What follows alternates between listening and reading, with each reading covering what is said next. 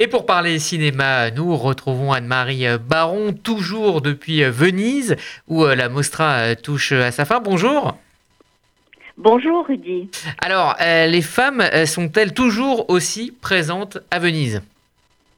Alors, on a encore vu un très beau film de femmes, Les Sorel et Macaluso, sur la vie de cinq sœurs à Palerme, depuis leur enfance jusqu'à leur mort c'est une belle fresque sociale enracinée dans la réalité de la misère sicilienne qui a été adaptée par Emma Dante de la pièce qu'elle avait présentée au Festival d'Avignon en 2014. Mais malheureusement, les hommes sont arrivés. La Mostra a présenté cette semaine surtout des films virils, des films de guerre, chaudes ou froides, avec des choix de mise en scène très variés le grand Andrei Konchalovsky, qui a quand même 83 ans, hein, a fait son retour et il a voulu faire revivre la génération qui croyait en Russie, enfin en Union soviétique, qui croyait honorable de mourir pour la patrie, pour Staline, avec une confiance inconditionnelle dans les objectifs du communisme. Alors il raconte en noir et blanc, à la manière d'un document, le massacre de Novosserkassk du 2 juin 1962, après la grève qui a débuté le 1er juin dans une usine de locomotives électriques. C'est Dorogie Tovarishi, chers camarades, qui se passe dans l'Union soviétique de Nikita Khrouchtchev, dix ans après l'enterrement de Staline.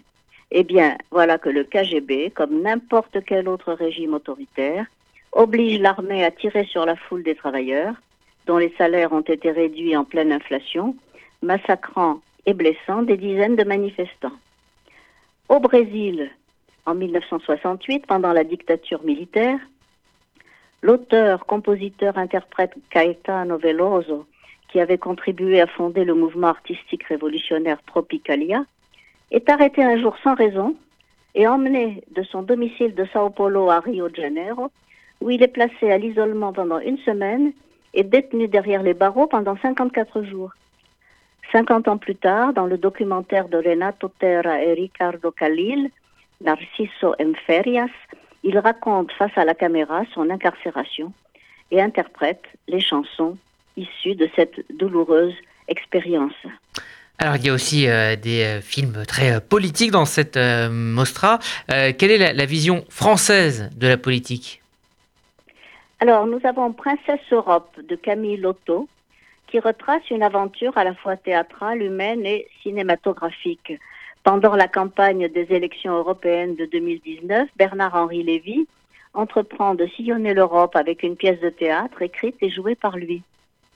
Le film suit l'infatigable défenseur de l'Union européenne le, long des routes d'une vingtaine de pays et va à la rencontre des opinions et des visages connus ou inconnus qui sont, avec Bernard-Henri Lévy, les personnages de cette histoire. Amos Gita et lui, produit par la France, nous emmène par une lourde soirée sombre et humide dans un club branché et intello de la ville de Haïfa, où hommes et femmes, hétéros et homosexuels, juifs et arabes, radicaux et modérés se rencontrent. Avec un ensemble d'acteurs israéliens et palestiniens, son film Laila in Haïfa présente un instantané de la vie contemporaine dans ce microcosme qui donne au film son unité de lieu. Ce film entend esthétiser la politique par de longs plans séquences, de beaux portraits de femmes, mais un dialogue pesamment philosophique. Alors Anne-Marie Barrault, est-ce que c'est euh, justement possible de transformer euh, des films euh, sur la politique ou sur la guerre en œuvres d'art? Bah, c'est ça le problème, hein, parce que les réalisateurs savent bien que le stress causé aux spectateurs par la violence politique n'est rendu supportable que par une esthétisation qui a pour but de transformer documentaires et fictions en œuvres d'art. Mais l'esthétisme trop poussé peut produire l'effet inverse, comme le montre un autre film que celui d'Amos Gitaï, celui de l'italien Gianfranco Rossi, Notturno, sur les 50, années, les 50 dernières années au Proche-Orient, vu à travers des images très stylisées, des dessins d'enfants soignés pour des traumatismes de guerre et le spectacle théâtral donné par des malades dans un hôpital psychiatrique.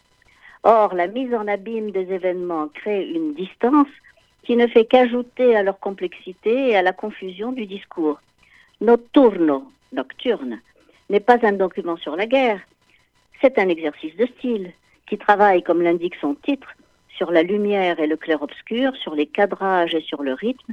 Et vous voyez que cette tendance à esthétiser la politique, la guerre et la violence est ici générale. Merci Anne-Marie Baron. Le verdict, euh, c'est euh, demain, samedi soir, et euh, vous viendrez nous en parler, le, le détailler dès lundi. Merci beaucoup.